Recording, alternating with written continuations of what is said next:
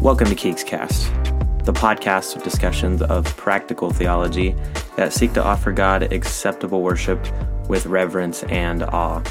I'm your host, Keegan Richardson, and it is Tuesday afternoon. We're going to cut right to the chase. We are getting into more of the theme of God's holiness today.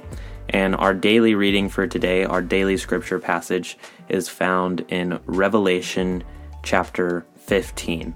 And we're going to look at specifically verse number four, actually three and four. So yesterday we were in the second book of the Bible, and today we are in the last book. And those two ideas, the be- the beginning and the end, are an idea that we're going to discuss today in accordance with Revelation chapter fifteen. So let's get right into it. So beginning in Revelation fifteen, I'll start reading in verse number three, and it says this. And they sing the song of Moses, the servant of God, and the song of the Lamb, saying, Great and amazing are your deeds, O Lord God the Almighty. Just and true are your ways, O King of the nations. Who will not fear, O Lord, and glorify your name? For you alone are holy. All nations will come and worship you, for your righteous acts have been revealed. So that is today's daily reading.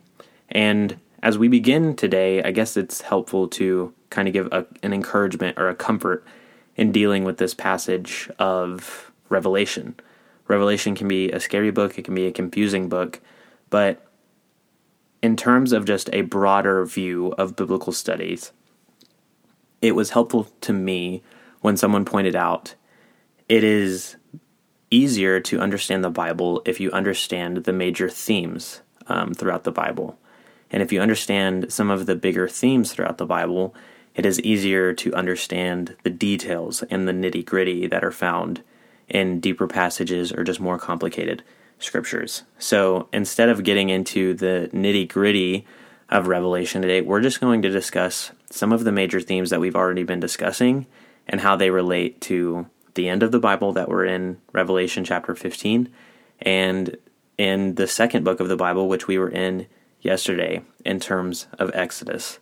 And these things are related today because as these saints, or as I wrote down in my devotional, these people who have conquered, these they are singing the song of Moses. Well, our first question should be, should be what does that mean? And if you are familiar with the book of Exodus, you may know that there are multiple songs of Moses found in the book of Exodus. So we have discussed the Old Testament quite a bit in recent weeks, and the first song of Moses that we have is found in Exodus chapter fifteen. Um, I encourage you to go read that. I think it's around twenty verses long. And what's happening in that passage is Moses is declaring praise to God after he has delivered them and his people, the Israelite people, the Hebrew people, from the hand of the Egyptians, from the hand of Pharaoh. So God has saved his people just like he told Abraham hundreds of years before exactly what he would do. And not only did he declare that he would save his people, but he also declared that his people would end up in slavery. So God has declared the the final moment of this story long before it ever even started. So in Exodus chapter fifteen, the first song of Moses, we learn that Moses is giving praise to God after God has fulfilled his promise to save his chosen people and that he has heard the cries of his people. So yesterday we were in Exodus thirty-four. So two chapters before that is the second song of Moses that we have found in the book of Exodus. And it is, I think, about double the first song of Moses. It's about forty-five, forty-three verses long, something like that. But I encourage you to go read both of those things and then come read this passage that we have today um, again and see what themes that you can find that are related.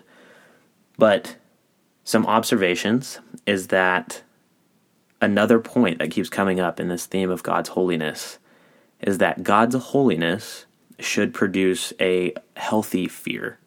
It should produce a righteous fear. As we see in verse number four, who will not fear, O Lord, and glorify your name, for you alone are holy.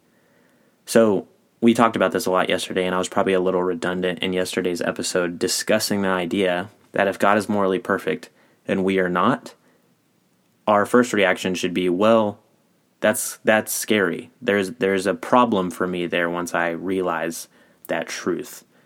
But then something that I find so interesting in today's passage is he asks, these people ask as they're singing the song, who will not fear, O Lord, and glorify your name? But then right after they declare that God is holy, the next thing we come to know is that all nations will come to worship you. So this healthy fear that we experience with the holiness of God is not meant to keep us far away, but is actually supposed to bring us into intimacy with God, which is kind of the main theme that I focused on as I was studying the devotional for today. So I wrote down, it should be a natural response for the people of God to worship in light of God's holiness and his deliverance for us, just like the people of Israel, the Hebrew people, and Moses did immediately after they would they were delivered out of the hand of the Egyptians by the strong arm of the Lord. So his holiness is something that should draw us near and can draw us near if we are coming with a humble surrender. So it would be an inappropriate response to draw near if you think that you are perfectly fine how you are. But a humble response, a response of surrendering to someone mightier, to someone more uh, glorious and morally perfect than you are, that should produce a humble and healthy fear that leads us to come join that team with the expectation and realization that we cannot defeat this God, that this God is in all truth of the acronym, the GOAT, like the greatest of all time, the most glorious of all time.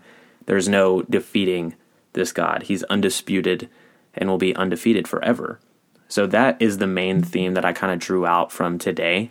And that was the main point of application that I wanted to get across today. And my prayer is that results in a more practical and more comforting response to the holiness of God than just seeing it as a problem and it keeping you there. It shouldn't produce a realization of God's holiness that just leaves us where we are, but rather it should draw us to him, realizing that the safest place to be, the best place to be, is with the just, true, and holy God, as all of the nations are found in this passage. All nations will come and worship him, and he is the King of the nations. And that is a comforting fact, because we are told in this passage that all of his ways are just and true. So that is the end of the matter for today. Fear God and keep his commandments. I pray it was encouraging. I'm your host, uh, Keegan Richardson, and we will be back here tomorrow. Later.